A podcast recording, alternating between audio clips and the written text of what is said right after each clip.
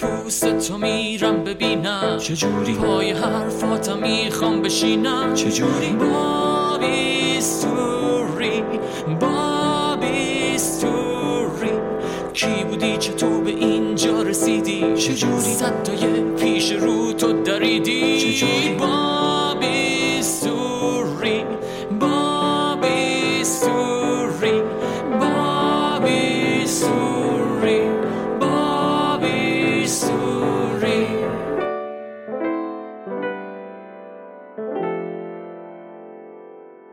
سلام من سیامک شایان هستم و این 21 کمین اپیزود پادکست بیستوریه که در خرداد ماه 402 منتشر میشه.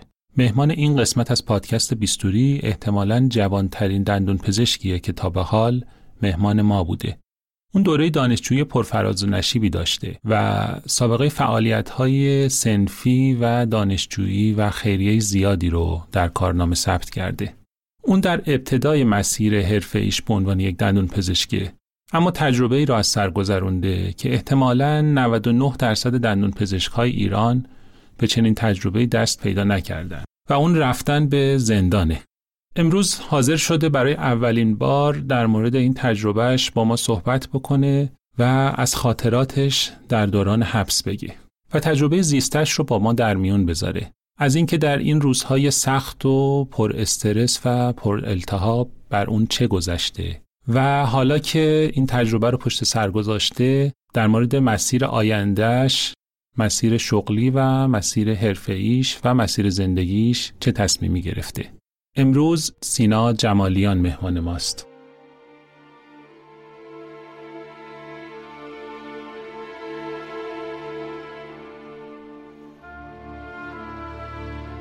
من یعنی آخرین دیالوگی که با همسرم داشتم این بودش که هلیا سب کن دارن در خونه رو می‌زنن. آقا جمالیان شما بازداشتی. و وقتی که مادرم اومد و این صحنه رو دید نتونست رو پاش وایسه و افتاد. خیلی لحظه بدی بود. و اون موقع من حالت اولین تماس رو دادم گفتم من اوین هستم حالم خوبه. یعنی دیالوگی که همه باید بگم اولین دیالوگش گفتش که چون حالا من به سبب اینکه سنم بالاه می‌تونم بهت بگم سینا یا بگم همون آی دکتر. ما هم رو به دیوار بودیم یه چشم بند من یک بار اونجا بغزم ترکید. فقط اونجا گفتم که من حالم خوبه شما نگران هیچ چیز نباشید. اون یک نامه اومده بود روی پرونده من. روند آزادی من سه روز کند شد. آقا پرونده رو گذاشت جلوش. یه خودکار قرمزم برداشت یه خودکار آبی هم برداشت. ورق می‌زد با قرمز مینوشت. گفت آقا چرا آزادی رو صادر کردی؟ فک آزادی. گفتش که باید بره دادستان نظر بده. دیگه یک سری گفت من دیگه تمایل ندارم با شما همکاری بکنم. این تروماییه که در واقع شاید هر زندانی بعد از زندانش کم یا زیاد تجربه می‌کنه و اصولا نیاز به روانشناسی و روانکاوی داره. اصولا بعد از زندان یک ویژگی رو سعی کردم تو خودم تقویت کنم. یک ذره آرومتر یک ذره ریلکستر و مهربانتر با اطرافیانت باشی وقتی میفهمیدن دندان پزشکم ازدواجم کردم تو می‌گفتن که تو وضعیتت هم خوبه خونه داری ماشین داری شغلت هم خوبه درآمدت خوبه. تو دغدغت چیه تو دیگه چرا؟ من ببخشید. اگه دوست تو رو بگیرن هم دانشکده ای تو بگیرن تو اگه بتونی کاری کنی حتی اگه مثلا یک روز زودتر آزاد بشه این کارو نمی‌کنی برای دوستت؟ تو نمی‌فهمی که داری این حرف رو می‌زنی. یعنی هشت سال یک مملکت رفتن و تو میگی رفتن که رفتن؟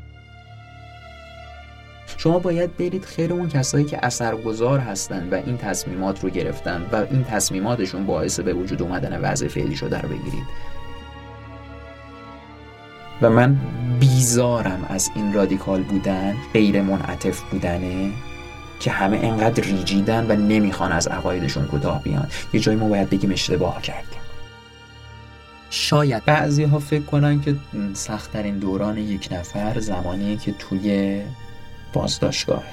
من تا روز دادگاه شاید پر استرس ترین روزهای زندگیمو داشتم. چون من احکام رو می‌دیدم. احکام پنج ساله سه ساله ده ساله. و اگه الان برای منم اینو بده یعنی من وقتی که سه سال حبس تعذیری رو دیدم دیگه نفسم بند اومد. ولی من دنبال همون آخرین روزنه ها که در واقع این در دیگه بسته نشه. سلام به سینا جمالیان عزیز. خیلی خوش اومدی به بیستوری. ارادتمند خیلی ممنون بابت دعوتتون و متشکر من در خدمت شما هستم. دلم می‌خواد در ابتدای صحبتمون توی هفت جمله خودتو معرفی کنی. سینا جمالیان. جمله می‌دونی چیه؟ باید فعل داشته باشه باید فعل داشته باشه این یکم منزلتی که همیشه دارم. سینا هستم جمالیان هستم 27 سالمه. از بهشتی بودم. به جهنم می‌روم. فارغ تحصیل سال 99 هستم. پنج تا شد. یکی دیگه بگو که شیشتایی ها یه معنی. داشته باشه. و و و و. الانم در خدمت شما هستم. خب با اینکه تقلب کردی اشکالی نداره. می‌دونی که دلیل اصلی دعوت تو به پادکست چی بوده؟ یه تجربه خیلی منحصر به فرد و خیلی متفاوت و خیلی عجیب و غریبی که از سر گذروندی و همونطوری که توی ابتدای صحبتم گفتم خیلی از دندون پزشکا اون تجربه رو نداشتن. چی شد اصلا که گرفتنت؟ خب سوال خیلی سختیه. چه شد؟ من یک جمله رو دارم که به همه دوستان میگم. میگم یک تجربه بود که شاید سخت بود و واقعا هم سخت بود اما تجربه بدی نبود. اینکه در واقع چه اتفاقی افتاد که من رو گرفتن شاید فرایندش خیلی طولانی باشه. یعنی در یک پادکست نگنجه. اما در واقع این بودش که اونا فکر می‌کردن که سینا جمالیان یکی از عواملیه که تاثیرگذار هستش در اعتراضات اخیر و در شلوغی های حالا دانشگاه های علوم پزشکی دانشگاه شهید بهشتی و به خصوص دانشکده دندون پزشکی. این از منظر اونا بود و من در تمام این بازه زمانی چه از روز بازداشت چه تا روز دادگاه باید سعی می‌کردم بگم نه آقا این تفکر اشتباه هستش. اینکه الان در واقع یک تعدادی آدم میان تحسن می‌کنن اعتصاب می‌کنن شعار میدن عاملش سینا جمالیان یا کسی دیگه ای نیستش. باید در کنشهای رفتاری خودمون ببینیم که چه اتفاقی افتاده که به این قسمت رسیده. و حالا نمی‌دونم که چقدر تونستم موفق باشم ولی فکر می‌کنم که همین که الان اینجا هستم تا حدودی تونستم قانعشون کنم. البته هم اونها هم من می‌دونستیم که از من قرار نیست دیتایی بیاد بیرون. چون هیچ دیتایی وجود نداشته در مورد من که جدی؟ یعنی عامل اثرگذار رو در واقع دارم میگم. بیشتر قصد در واقع یک فضای رسانه‌ای بوده که خب گرفتن یک دانشجو گرفتن یک استاد گرفتن یک کسبه گرفتن یک معلم شاید بتونه در واقع شرایط رو کنترل بکنه و من البته ایرادی نمی‌گیرم به اونها. اونها از منظر امنیتی به این برداشت رسیدن. که البته من فکر می‌کنم غلطه. و باید اصلاح بشه. و خب الان هم اینجا هستیم دیگه. با بله، شرط و. و شروط شما توی یک روز با خانم دکتر مشهدی عباس دستگیر شدین درسته؟ آیا این دستگیری ارتباطی به هم داشت یا نه؟ به شکل اتفاقی؟ نه این دو تا ارتباط خبر با داشت. هم اومد ارتباط داشتش. اینکه حالا چه اتفاقی افتاد که به هم مرتبط هستش یه ذره جزو قسمت محرمانه است که در واقع نمی‌تونم بازگو بکنم. ولی خب در واقع با خانم دکتر جوی احوال دانشکده بود و این دیتایی شد که در واقع مصداقی بودش که بیان و حالا من رو دستگیر کنن. و خانم دکتر رو هم دستگیر کنن و دیگه همین دیگه.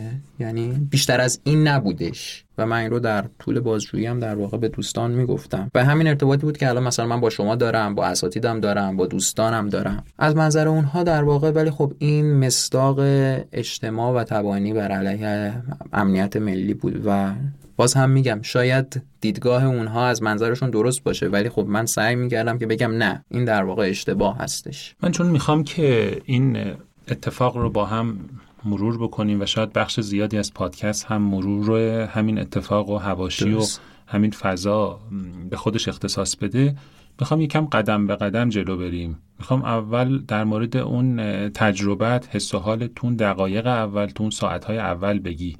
که چی شد کجا رفتین چه کار کردین؟ خدمت شما بگم که این چیزی بودش من یک پله برم آخر. روز آخر خب در واقع خب پرونده من اومد گذاشته شد جلو. و دیدم که در واقع سینا جمالیانی که الان اینجا هستش فقط واسه ده روز یک ماه گذشته بعد از فوت خانم امینی نیستش. در واقع پرونده من از سال 94 بود و حدودا جدی؟ واقعا. یعنی سال دوم دانشجویی؟ سال دوم دانشجویی. خب. یه پرونده در واقع قطور 200 صفحه‌ای ای که من بعدش به کارشناس پرونده که حالا همه میگن بازجو ما هم میگیم کارشناس. گفتم خیلی هاش اصلا ربطی به من نداره یا در واقع این کاری که من کردم بر اساس در واقع همون قانونی بوده که جاری مملکت بوده.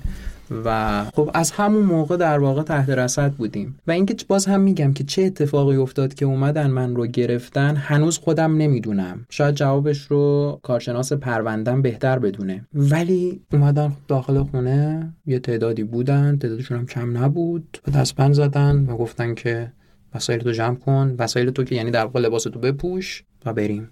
بریم. بریم دیگه. کجا آره. بریم؟ من رو انتقال دادم به بند 241 زندان اوین در واقع اونجا بودیم. 31 روز من در سویت های 241 اوین بودم. یعنی در واقع کلا اگر بخوام فضاش رو ترسیم کنم شما یک اتاق سه در سه رو تصور کنید. سه در سه خب. تقریبا سه در سه. وقتی از در یک درب فلزی که فقط از جلو از یعنی از بیرون میشه بازش کرد و یه پنجره کوچیک داره اون در. مثل همین چیزی که تو فیلم ها نمایش میدن از بله. در سلول که می‌کشن. کنار غذا رو میدن تو ولی خب غذا رو از اونجا نمی‌دادم. میله میله داشتش فقط در حد همین که باز بشه و بسته بشه. یک در مثلا سی در سی سی سانتی متر سمت چپش یک حمام دستشویی که با یک پرده جدا می‌شد. پرده هم بود. در بله بله, برداشتیم. بله پرده بود و خدمت شما بگم اون بالاش هم یک چراغی بود که همیشه روشن بود یک چراغ سفیدی بود که همیشه روشن بود و بالای سرت هم یه پنجره بسیار کوچیک بودش که در واقع تا حدودی نور رو شما ببینی. یعنی فقط یه دونه گذر نور رو در واقع ببینی و تا حدودی متوجه بشی صبح یا شبه. و خب هیچ دسترسی دیگه ای نداشتیم دیگه. در واقع بازداشتگاه 241 اوین بودیم ما. چند نفر با هم؟ اصولا اون اتاقهای سویت باید دو نفره باشه. ولی خب چون که در واقع در اون time بازداشت ها بیشتر بودش ما تا پنج نفر هم در واقع بودیم. بعدها شنیدم که تا شیش نفر و هفت نفر هم بودن. و کلا هم دارایی هایی که اونجا ما داشتیم اگر بهمون می‌رسید. اگر بهمون می‌رسید یک حوله که برای من خیلی مهم بود چون هر روز باید حموم می‌رفتم. یک مسواک که برخی تا روز آخر همون مسواک رو نداشتن. و دو تا پتو که یکیشو میذاشتیم زیر سرمون یکیش هم مینداختیم رومون. و دسترسی دیگه به چیز دیگه نداشتیم دیگه. صبح تا شب اونجا بودیم. یعنی 24 ساعته؟ نه نه. تنفسی نه حیاتی ام، نه پیاده روی؟ نه تقریبا. چون شلوغ بودش من حق می‌دادم. قاعدتا باید هفته دو بار در واقع هواخوری داشته باشیم. ولی چون تعداد زیاد بود و خب از منظری هم مراقب هایی که در واقع برای ما بودن که همشون هم آقا سید ما صداشون می‌کردیم کم بود. لذا حدودا هر ده روز می‌شد که ما حدودا یک رب هواخوری داشتیم. هواخوری هم که خب یک منطقه که فقط راه میری دیگه. این از این دیگه. ولی تصور این که توی اتاق سه در سه مثل تقریبا یه ذره بزرگتر از این استودیوی ماست. پنج نفر شیش نفر آدم مثلا بتونن کنار هم بخوابن یه مقداری سخته. یعنی احتمالا شما جا می‌شدین یا باید شیفتی میخوابیدین؟ نه این موزل هم داشتیم دیگه. ماها که خب یه ذره قدیمی تر بودیم تو اتاق اون بالا میخوابیدیم. اونی که تخت داشتین؟ آره دی- آها، نه نه. تخت نه. تخت نداشتیم. از بالا کجا بالای اتاق میخوابیدیم. پامون آها. به سمت پایین بودش. بعد نفر آخری که میومدش بعد پایین ما ما میخواب. دم در میخوابید. و خب ما مثلا پامون بند می‌خورد به اون بنده خدا دیگه. و یک نفر هم اون گوشه در واقع میخوابید. توی خواب اینش اوکی بودش. اون چیزی که خیلی خیلی سخت بود درد گرفتن دنبالیچه ها و یعنی هی از این پهلو به اون پهلو. شبا هم آدم خوابش نمی برد مثلا حالا فکر می‌کردیم ساعت دوازده شبه اون تصوری چون ساعت نداشتیم. مثلا ساعت یازده دوازده همین شکلی دو ساعت تو فکر فرو رفتی هی از این پهلو به اون پهلو این ورد درد می‌گرفت بعد اون ورد درد می‌گرفت کمرت درد تا می‌گرفت. میچرخیدین میخوردین به بغلی دیگه. دیگه اینا رو عادت کرده بودیم دیگه. بلد بودیم که چه. منم خوشخواب بودم. حسابی از صبح تا شب میخوابیدم. یعنی در واقع برنامه روزانه ما این شکلی بودش که اتفاقا می‌خواستم بپرسم که در طول روز چه می‌کردین آره. تلویزیون و موبایل و اینا که نداشتین؟ نه نه تلگرامی واتساپی؟ واقعا زندگی بدون نه. شبکه های اجتماعی ولی خب چطور ممکنه؟ خیلی خوب بود. حالا میگم چرا خیلی خوب بود. یعنی یک ماه وقت شما هیچی نداری اصلا انگار ذهنت داره باز میشه. و چه جالب. یه- دوره ترک اعتیاد واقعا خوب اجتماعی بود. بود. واقعا خوب بودش. یعنی حتی بعد از اینکه من اومدم چون به موبایلم هم دسترسی نداشتم دیگه. موبایلم هم پیش در واقع کارشناس پرونده بودش. انگار هیچ نیازی به موبایل نداشتم. هیچ نیازی انگار به موبایل نداشتم. اما طول روز ما چه شکلی میگذروندیم؟ این شکلی بود که ساعت هفت در می‌زدن تق تق. بیایید صبونتون رو بگیرید صبونمون رو بهمون می‌دادن توی این یه دونم چای بهمون می‌دادن توی این چای لیوانای یه بار مصرفای پلاستیکی کوچولوها؟ سرطان سرطان. بعد نون و پنیر میهن و خدمت شما بگم. پنیر میهن؟ پنیر میهن. آها. پنیر خب خوبه. ولی خب پنیر من صبح نمیخوردیم. ما فقط چاییه رو میخوردیم. خب چون قاشق هم نداشتیم دیگه. یه لیوان قند بهمون می‌دادن و چای می‌دادن بهمون دیگه. خب یک لیوان قند؟ برای هممون.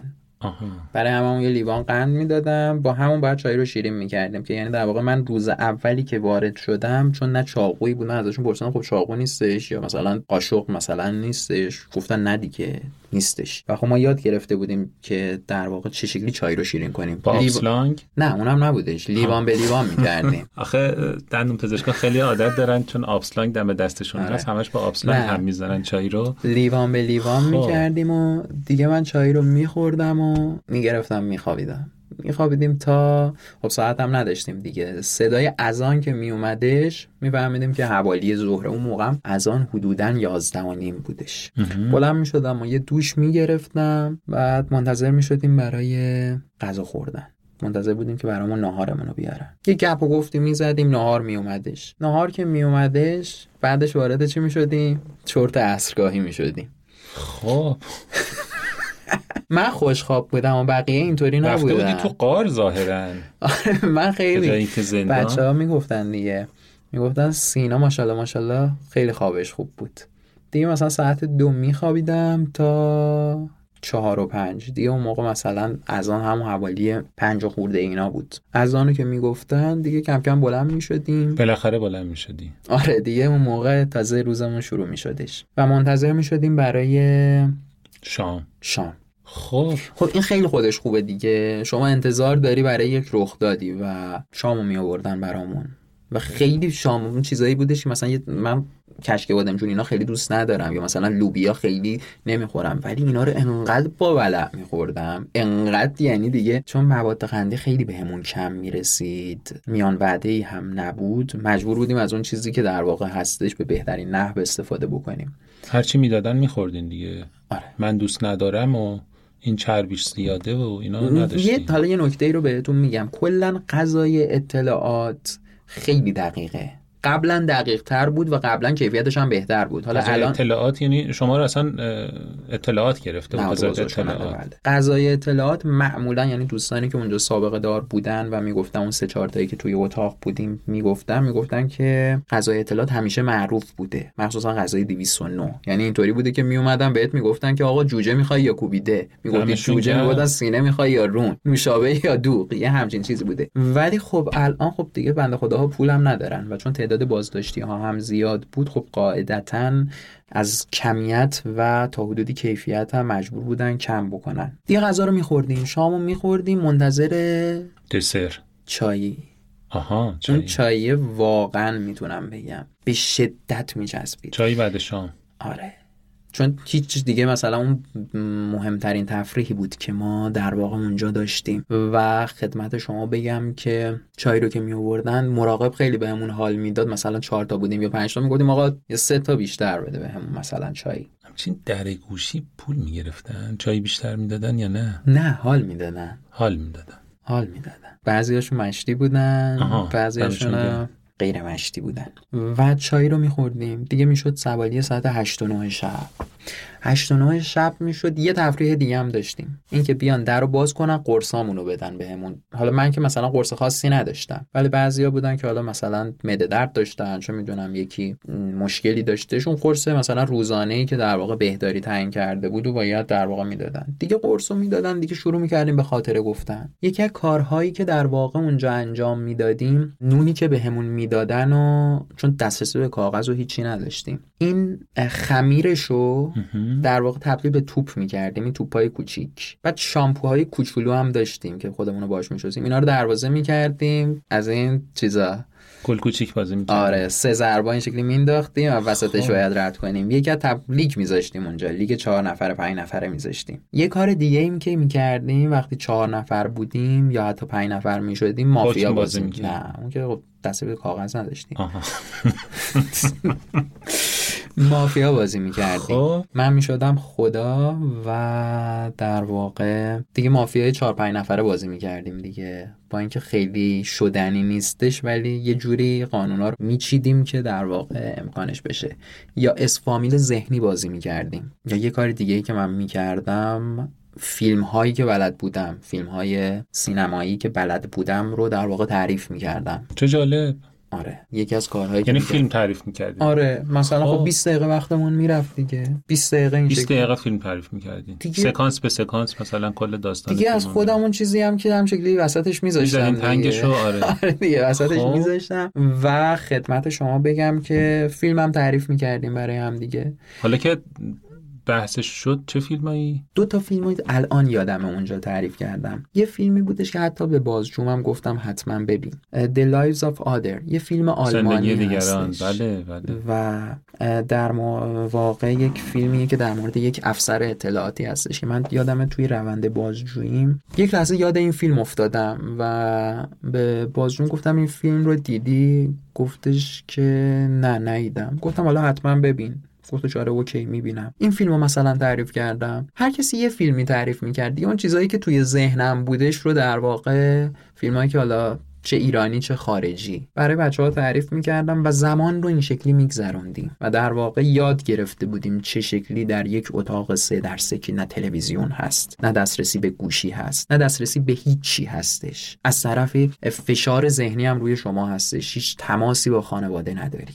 نمی‌دونی خانواده الان تو چه وضعیتی هستن. وضعیت پرونده خودت هم نمی‌دونی چیه. حالا وضعیت پرونده من تا حدودی مشخص ولی کنارم مثلا دوستی بود که ادامی بود. باید حالا اونا رو هم توضیح میدم ولی باید خودت رو در واقع با اون شرایط وفق بدی و زندگی کنی. این چیزی بودش که من یاد گرفتم. باید شما با همه مدل های آدم همه جور آدم کنار من بودن. با همه تعامل کنی و با همه کنار. بیای و زندگی کنی و من- روز تو بگذرونی دیگه بالاخره. من خدمت. شما بگم کسانی که کنار من بودن. ما همیشه سه نفر ثابت بودیم. یکی بودش که خودش قبلا جزو نیروهای امنیتی بودش بعدا بازرگان شده بود. یکی دیگه مثلا بودش کارگر بود سندیکای شرکت واحد بود. یکی دیگه که در واقع بود بگم خدمت شما کسبه بودش. یکی دیگه استنداپ کمدی بود. یکی دیگه خدمت شما بگم از بچه های سرازری. از این گندلات های اونجا بود. همه مدل آدم من دیدم. یک طیف نبود که بگم فقط دانشجو فقط چه می‌دونم کارمند فقط فلان. بعد تو جوانترین آدم اون اتاق بودی؟ تقریبا تا روزی که اونجا بودم بله من جوانترین بودم. اونجا آوازم میخوندین؟ آواز. گفتید اینا. ما یه همبندی داشتیم اسمش گوشش صدا کنه. مجید دوری. این مجید ما فعالین دانشجویی سابق برای سال 88 بود. مجدد در واقع دستگیر شده بود. به قول خودش می‌گفت صدای خوبی نداره ولی چون دانشجوی اخراجی ادبیات بودش شعر زیاد بلد بود. خیلی خیلی بلد بود.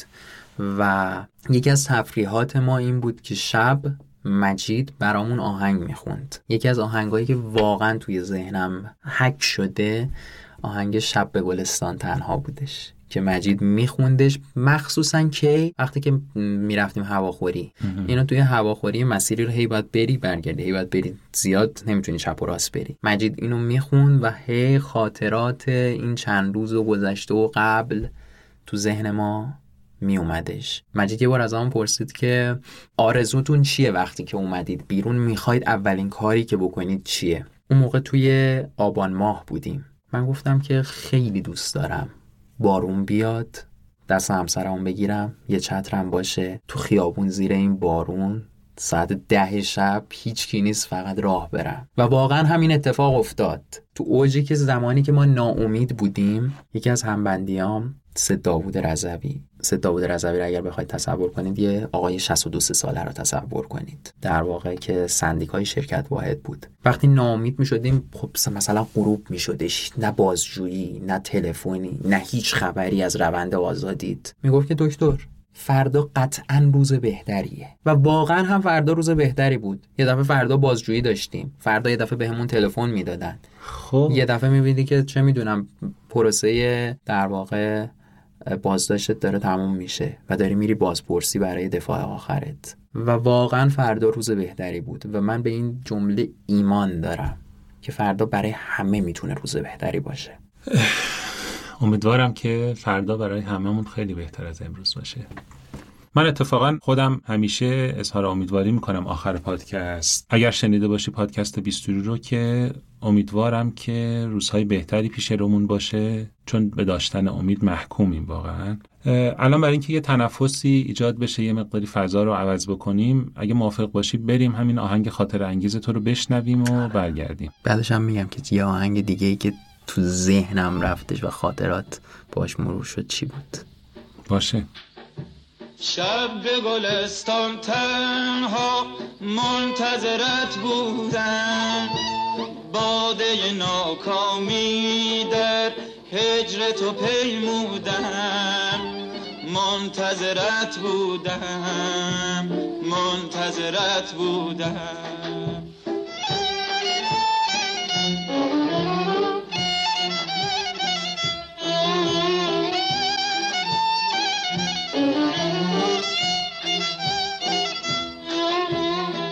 آن شب جان فرسا من بی تو نیاسودم. وقت که شدم پیر از غم آن شب و فرسودم. منتظرت بودم منتظرت بودم بودم.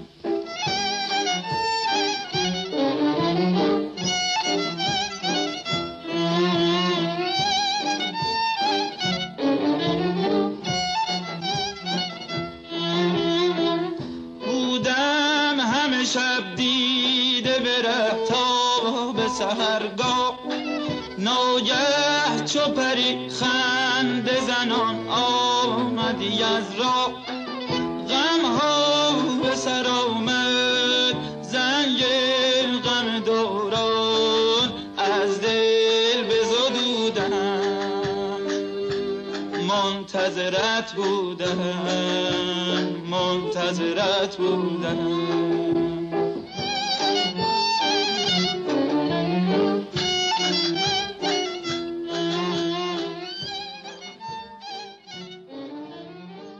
آقا اشاره به همسرت کردی. مبارک باشه. خدمت شما بگم خبر که. روند آشنایی ما از سه سال و نیم قبل یعنی توی خیریه لبخند آخرین خیریه لبخند اتفاق افتاد. روز 8 اردیبهشت 98 چه دقیقا خاطرت هست چه روزی بود؟ آره دیگه. و قرار بودش که 19 آبان ماه عقد ما اتفاق بیفته. 19 آبان 1401 بله بله بله یعنی من دقیقا آره دیگه شما رو قبل از پس مراسم ازدواجتون گرفتن. بله. من یعنی آخرین دیالوگی که با همسرم داشتم این بودش که هلیا سب کن دارن در خونه رو می‌زنن. آقای جوالیان شما بازداشتی. و تمام. و دیگه هیچ تماسی نبود تا بعد از 31 روز. چون فقط شما می‌تونی که با اقوام درجه یکت ارتباط داشته باشی.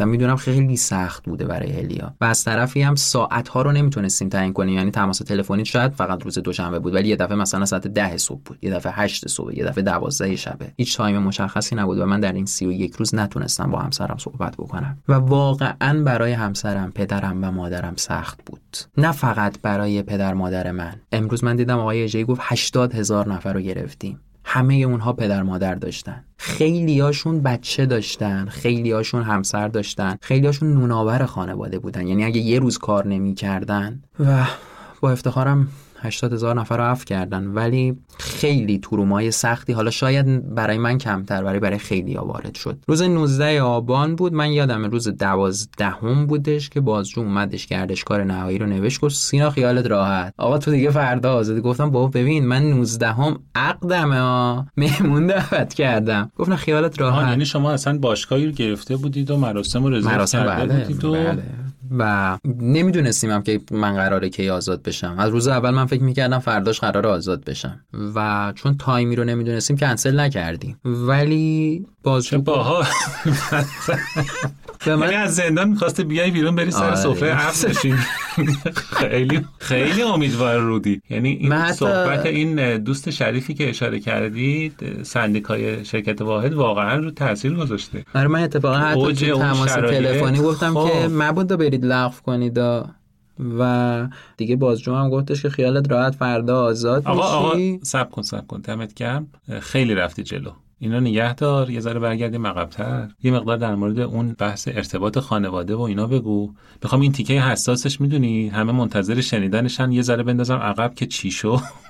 می‌خوام مخاطب رو نگه دارم تا آخر پادکست این تیکه های آخر رو اون موقع بگم. تعریف. کنی. خب؟ انقدر سوال زیاده سینا. که آدم واقعا نمی‌دونه کدوم جنبش رو بپرسه. یعنی میری تو فضای زندان بعد از خانواده غافل میشی بعد از خانواده می‌خوای بپرسی از بازپرس بپرسی از پرونده بپرسی. برای همین من از دوستان شنوندم عذر می‌خوام. اگر که سوالان بعضی موقع ها هی به چپ و راست می‌خوره و اون سوالی که اونا تو ذهنشونه که الان چی شد چرا اینو نپرسیدی رو به موقع نمی‌پرسن. ولی بیا یک ذره در مورد خانواده صحبت بکنیم. کی تونستی بالاخره خبر بدی به خانواده؟ اولین تماست کی بود؟ اصلا اشاره کردی تماسا خیلی غیر قابل. پیش بینی بود و محدود. دو دقیقه تا سه دقیقه در هفته تماس داشتیم و این خب البته همین که تماس داشتیم خیلی خوب بود. حالا بهتون میگم چرا. من اومدن ساعت 11 شب خونه گرفتن و خب پدر بابا مادر بودن؟ بله. آها. و یکی از بدترین صحنه هایی که در واقع دیدم به من دستبند زده بودن. حدودا 7 8 نفر اومدن داخل خونه حالا چند نفرم پایین بودن. دستبند زدن مادرم اینا خواب بودن. دیدن صدا میادش.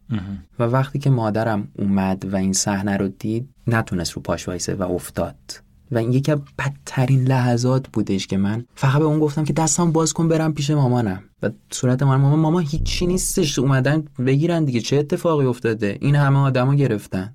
و به مامانم میگو بچه من هیچ کاری نکرده. خیلی لحظه بدی بود. خیلی لحظه بدی بود. و وقتی که میگم اون موقع من داشتم با همسرم بعدا تعریف کردم. می‌گفت یه دفعه من فکرم تو داری شوخی می‌کنی. یه یارو اومده میگه من پلیسم و می‌خوام شما رو ببرم. و می‌گفت من فقط داشتم بالا پایین میپریدم و به تو تماس می‌گرفتم.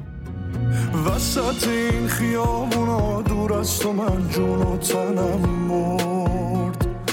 انقدر موندم که بیایی زندگی روح منو برد. هرچی که می‌خواستم تو رو به دست بیارمت نشد. انگار از اون شباست که من گریه کنم تا خود صبح.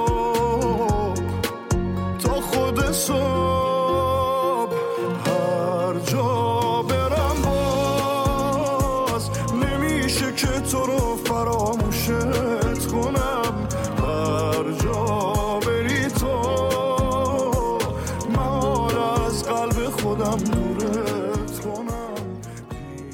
خیلی لحظه بدی بود و ما انتقال پیدا کردیم توی به اوین و اون موقع من حالت اولین تماس رو دادم گفتم من اوین هستم حالم خوبه یعنی دیالوگی که همه باید بگن.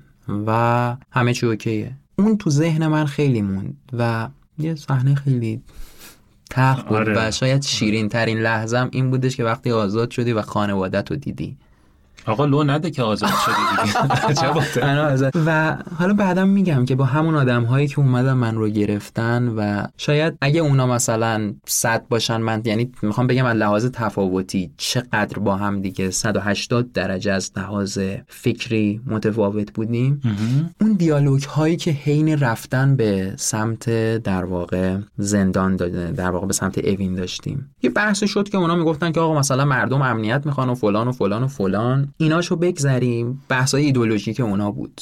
وقتی فهمیدن دندون پزشکم مثلا یه آقای سی ساله یه سه چهار سال یه دو سه نفر بودن که ما توی ماشین نشستیم یه دفعه بحث دندون پزشکی شد. گفت مثلا زهرای من 6 سالشه الان نمی‌دونم نمی‌تونه بره مثلا. دندون پزشک هر دندون پزشکی که میره چه می‌دونم تحمل نمی‌کنه. گفتم باید بره بیهوشی. اون یکی می‌گفت مثلا فاطمه منم مثلا 8 سالشه. الان این دندونش پوسیده. دکتر چیکار بکنیم؟ همون آدم هایی که اومده بودن توی خونه دستبند زده بودن تحقیر کرده بودن میومدن دیالوگ می‌گفتن مثلا دکتر چیکار کنیم؟ الان مثلا بیهوشی می‌خواد چیکار بکنیم؟ مثلا الان کجا باید بریم؟ یعنی حتی آخه دوستان دندون پزشکی که دارن این گفتگو رو میشنون می‌دونن که ما دندون پزشکا معمولا هر جا که میریم اولین سوالی که ازمون می‌پرسن اینه که آقا جرمگیری مثلا خوبه یا بده؟ لامینیت کنم یا ونیر کامپوزیت یا یه سوال مرتبط دندون پزشکی ولی این تجسمی که توی اون فضای پر استرس که تو رو دستپن زدن و دارن می‌برن سمت اوین بچه های اطلاعات هم بخوان همین سوالا رو بپرسن خیلی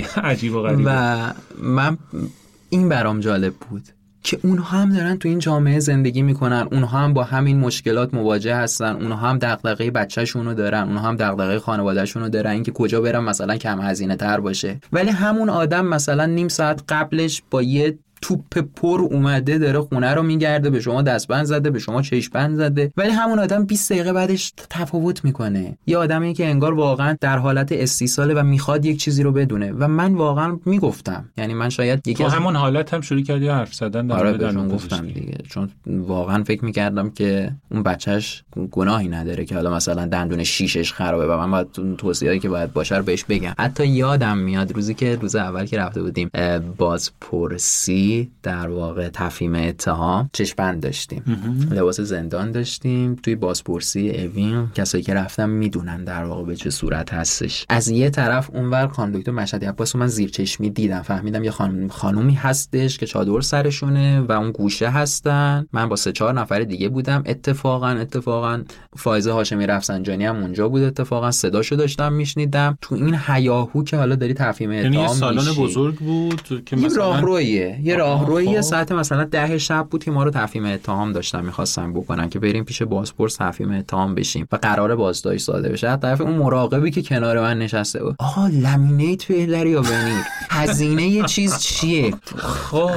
چیه؟ من بیشترین اتفاقی که برام افتادش این بودش که مراقبا که می اومدن دندون پزشک بودنه اینجا یه ذره کمکم می‌کرد.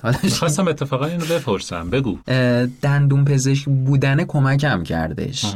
یعنی فکر می‌کردن که خب خیلی آدم شق و رقی و خیلی مثلا حالا به قولی ما رو آدم حسابی فرض می‌کردن. نگاهشون مثلا مثل حالا یعنی یه تفاوتی بود آره یه تفاوتی واقعا میذاشتن. کارگر با اون کسی که دندون پزشکی با اینکه از منظر من هیچ تفاوتی نیست ولی از منظر اونها بودش و همیشه هم این شکلی بودش که وقتی مثلا میفهمیدن که دندون پزشکی یه دونه انگشتو میدن و من توی مثلا اومده چای بده بهمون غذا بهمون بده. من گفتم بعد این کارو این, این کارو بکنی. حتی لحظه آخرم که داشتم اون کسی که میبردم منو می‌برد به سمت یعنی از 241 که در واقع یک زندان تو زندان. یعنی 241 یک زند... ساختمان 240 و 241 زندان اطلاعات توی زندان اوین که داشتش میبردش توی محوطه زندان لحظه آخر می‌گفت مثلا سینا کدوم دندونام خرابه باید چیکار بکنم؟ من تا لحظه آخرم در واقع به همه مشاوره رو در واقع می‌دادم. رایگان؟ آره دیگه. حالا پول که اونجا وجود نداشت که رد و بدل بشه ولی مثلا امتیاز معنوی غیر مادی نبود که حالا چون دندون پزشکی یه چای بیشتر بهت تفاوت می‌کردن یعنی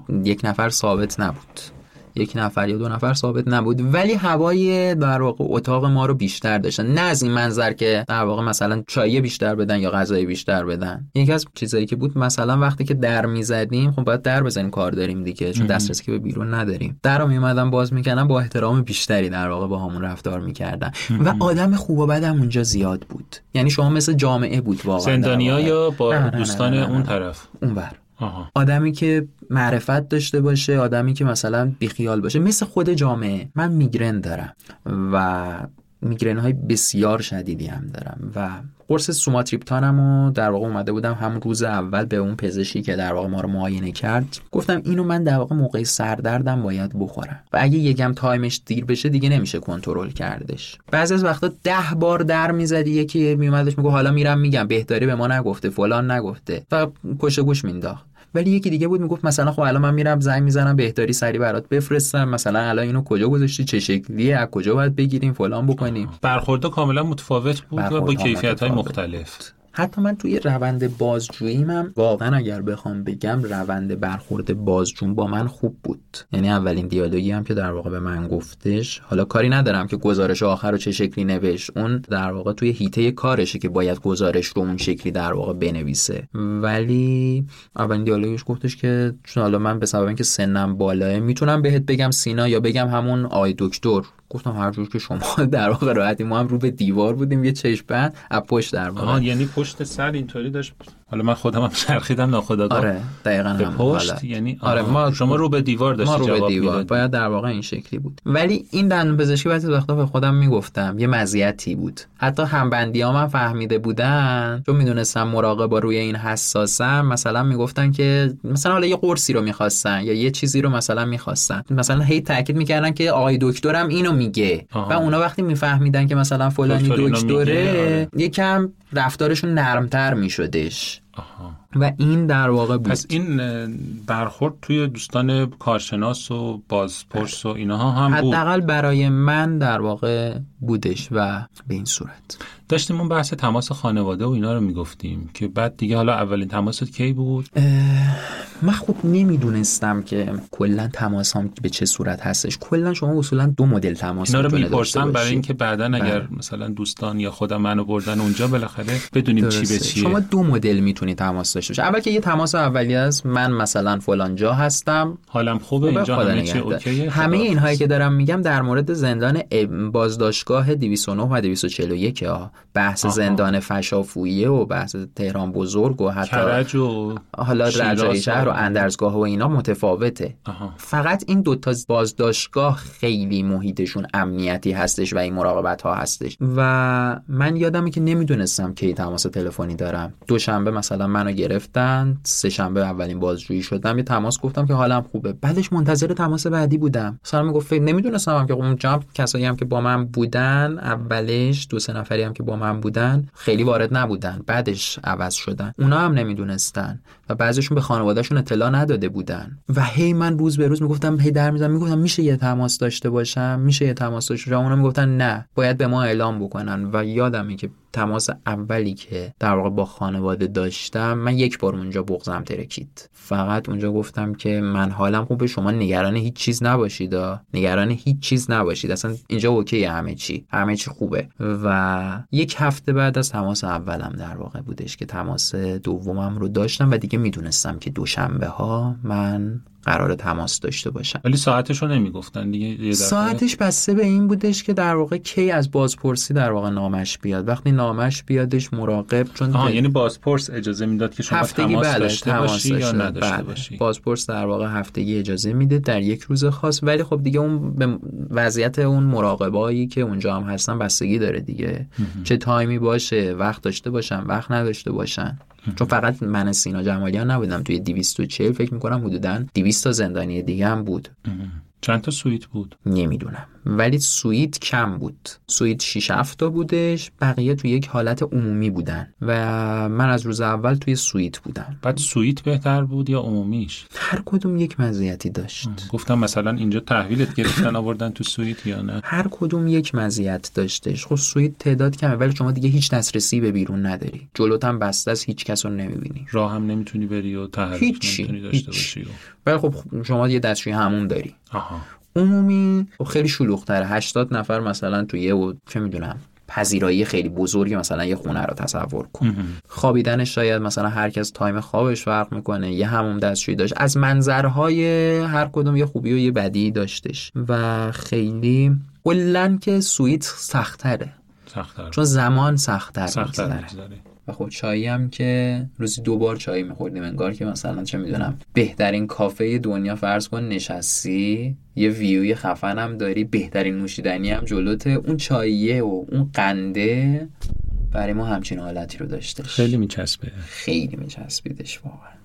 یه نکته بامزه هم که گفتی اینی که تنها چیزی که اونجا گرفتی به عنوان زندانی دوتا پتو بود و یه حوله بود و یه دونه مسواک. مسواک. مسواک هم می‌زدی اونجا؟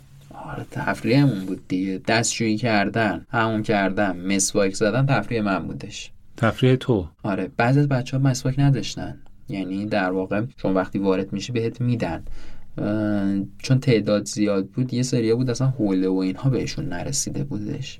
و خب یه لباس هم ما کلا داشتیم دیگه. یه لباس تو این سی و یک روز من مثلا این لباس توسیای راه راه. آره دقیقا. من ما راه راه نبودش. یک لباس بیشتر نداشتیم. و خب چون هیچی هم لباس زیر نداشتیم فکر کنیم ما با همین بودیم دیگه. و چقدر دیگه کثیف بود ریشای من هم در اومده بودش. مسواک زدم واقعا یک تفریح بود.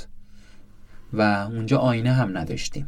چون آینه هم نبود قیافه خودتو نمی‌دیدی. من برای اینکه قیافه خودم رو ببینم یکی از کارهایی که در واقع می‌کردم دوش همون. یه حالت چیز داشت دیگه فلزی طور داشت. فلز که نیستش. برمیگردوندم اونم. یه رفلکسی داشت. آره یه رفلکس می‌دیدم. مثلا بزرگ شده یا کوچیک شده می‌دیدی. مثلا میگم الان چه شکلی ام چقدر ریشم در اومده؟ و من یک توفیق اجباری که شدش 8 کیلو اونجا وزن کم کردم. و آره لازم بود برای قبل آره. ازدواج. خیلی تلاش کرده بودم ولی خب خیلی توفیق خوبی شد دیگه. 8 کیلو کم 83 به 75 رسیدم. و خب 8 کیلو تو یک ماه خیلی زیاده. اونم با توجه به اینکه تحرکم نداشتی و همش خواب بودی؟ نداشتی. آره. زاخر هی دست می‌زدم به قبقب و لپام بودم کجا رفتن اینا؟ چی نیستن؟ و من یادمه که چون خیلی به منو توصیه کرده بودن انگار خیلی نامه نگاری شده بود که مثلا فلانی رو آزاد کنید از قسمت های مختلف چه دانشگاه چه از طریق حالا دوستان پدرم و قسمت های مختلف و دوستان حالا فامیل هایی که در از بیرون خبر بهت می‌رسید که مثلا دارن چیکار می‌کنن پیگیر پروندت هستن نمی‌دونم سفارش همون تو همون دو دقیقه همون دقیقه دو دقیقه در حد همون که خب خیلی هم نمی‌تونستیم باز کنیم چون گوشی شنود میشه. سینا یه سوالی ببخشید این وسط چون حرفش پیش اومد می‌خوام بپرسم. رفتارها و توصیه ها در مورد کسایی که دستگیر می‌شدن حالا به حق یا ناحق و کاری نداریم. یه مقدار متفاوت بود. یعنی یکی می‌گفتن آقا هیاهو کنید و هشتک بزنید سینا رو آزاد کنید سینا در خطر است سینا فلان. ولی بعضی هم توصیه می‌کردن که هیچ کاری نه می‌خوام ببینم که تجربت چی بود؟ یعنی اشاره کردی که یه سری توصیه هایی هم شده بود حالا به بازپرس به قاضی اینا. آیا اینا مثمر ثمر بود یا اینا باعث می‌شد که حساسیت ایجاد بشه؟ و این هیاهوی بیرون که بر دنبال اسم بعضیا بود و دنبال اسم بعضیا نیست این چه تأثیری داشت؟ ببینید یک نکته رو در واقع باید بگیم این فرمول مشخصی نداره. ولی شما اگه بخوای یک راهکار مشخص بدونی بدونی یه چیزی کلی تو ذهنت باشه اینه اگه روند بازجویی رو به جلوه. یعنی روند بازجویی داره میره به سمت گردشکار نهایی بعد گردشکار نهایی قراره به سمت بازپرسی و می‌بینی که توی بازجویی ها بازجو داره اوکی رفتار می‌کنه. تماس تلفنی داری به نظرم هیاهو کردنه بیشتر این رونده رو اخلال ایجاد می‌کنه. کندش می‌کنه آره. پیچیده ترش می‌کنه. ولی اگه نه تماس تلفنی نداری بازجویی نداری خب باید یک اتفاقی بیفته که در واقع طلب توجه به سمت شما بشه. برای من حالت اول بودش و حتی یادمه که یک نامه از یکی از معاونان که خودم در جریانش نبودم یکی از دوستان از طریق یک از معاونین رئیس جمهور یک نامه اومده بود روی پرونده من. روند آزادی من سه روز کند شد.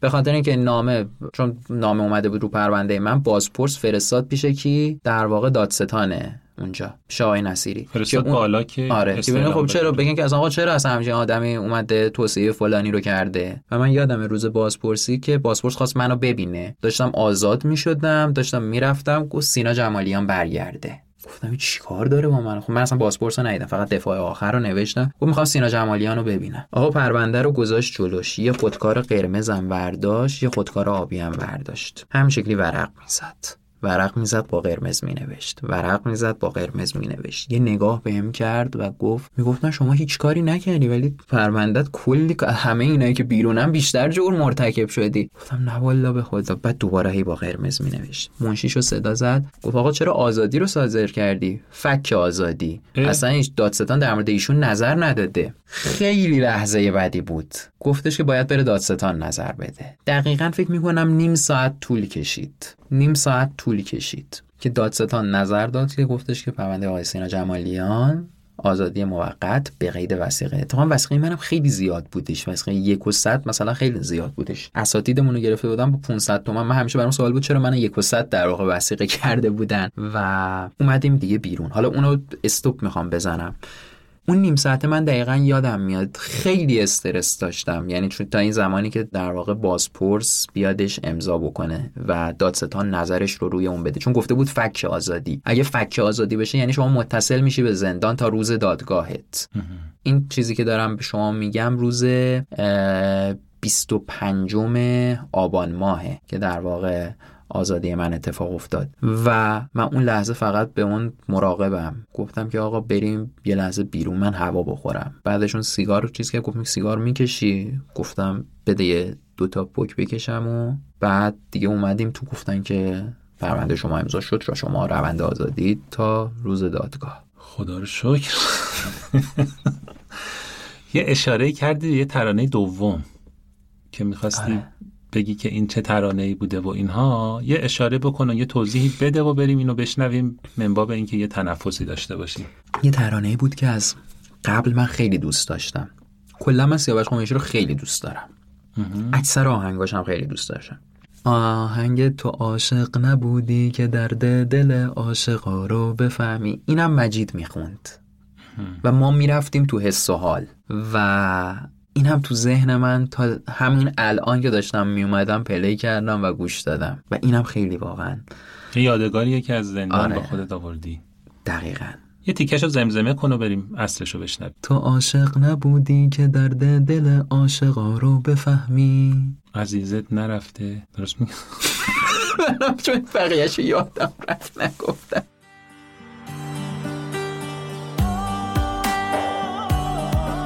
تو عاشق نبودی که درد دل عاشقا رو بفهمی؟ تو بارون نموندی که دلگیری این هوا رو بفهمی؟ تو گریه نکردی برای کسی تا بدونی چی میگن دل تنگ نبوده میخندی تا از حس دلتنگی میگن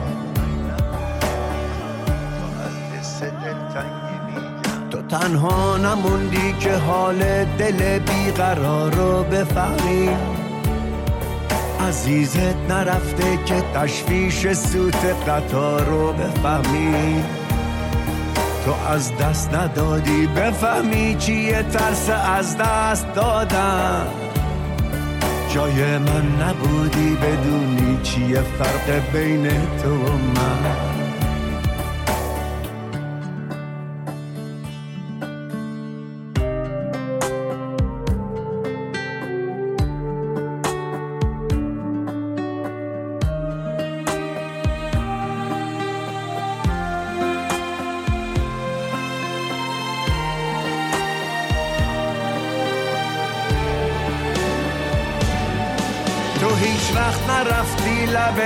جاده تا انتظار رو بفهمی.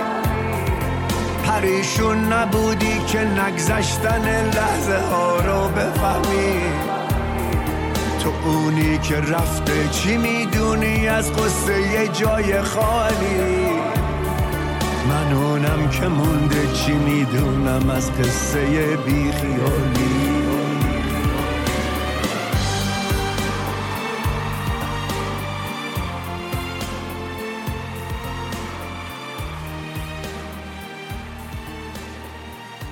سینا از فردای آزادی برامون بگو.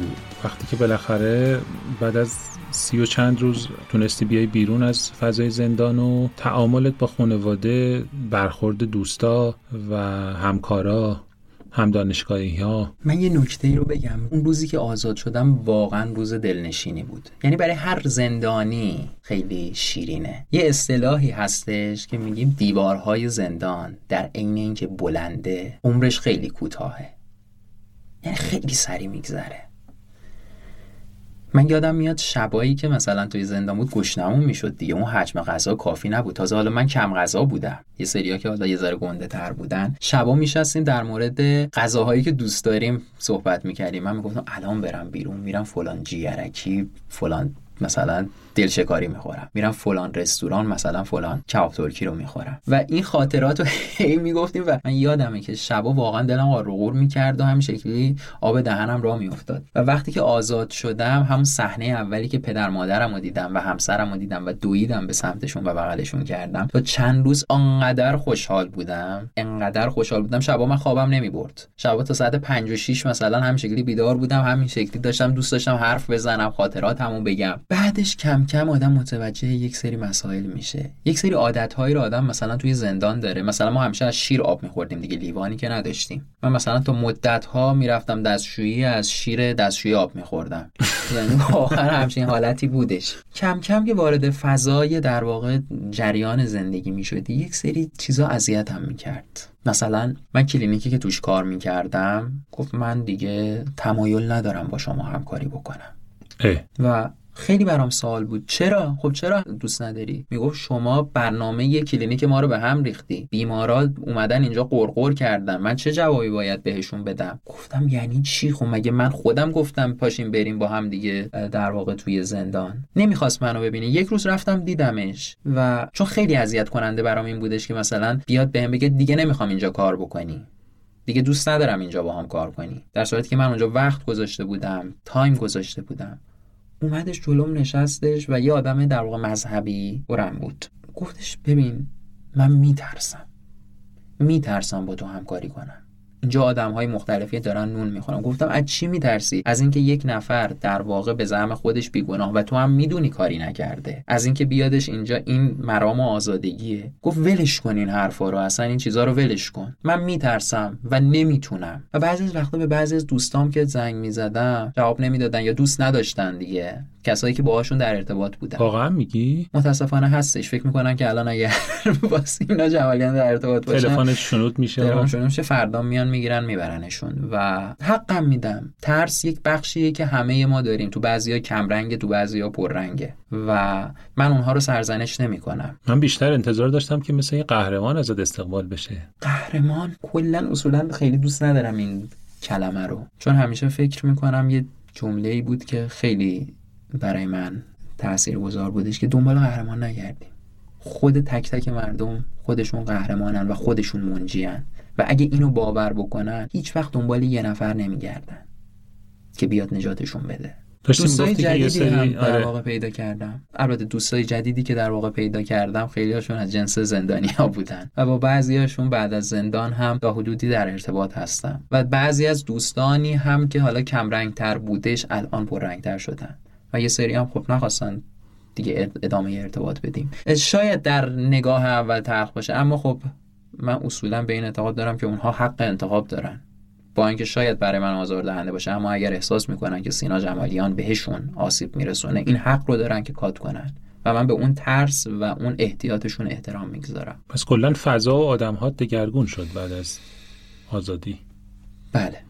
این تروماییه که در واقع شاید هر زندانی بعد از زندانش کم یا زیاد تجربه می‌کنه و اصولا نیاز به روانشناسی و روانکاوی داره. برای تلخ بود یا نه؟ شاید در مر وهله اول چند روز اول تلخ باشه ولی میگم احترام می‌ذارم. حق انتخاب هر کسی می‌تونه یک نظری داشته باشه و من نمی‌تونم مجبور بکنم. و این آزادی شخصی رو بهش مهمتره برام تا اینکه حالا خودم شاید ناراحت بشم.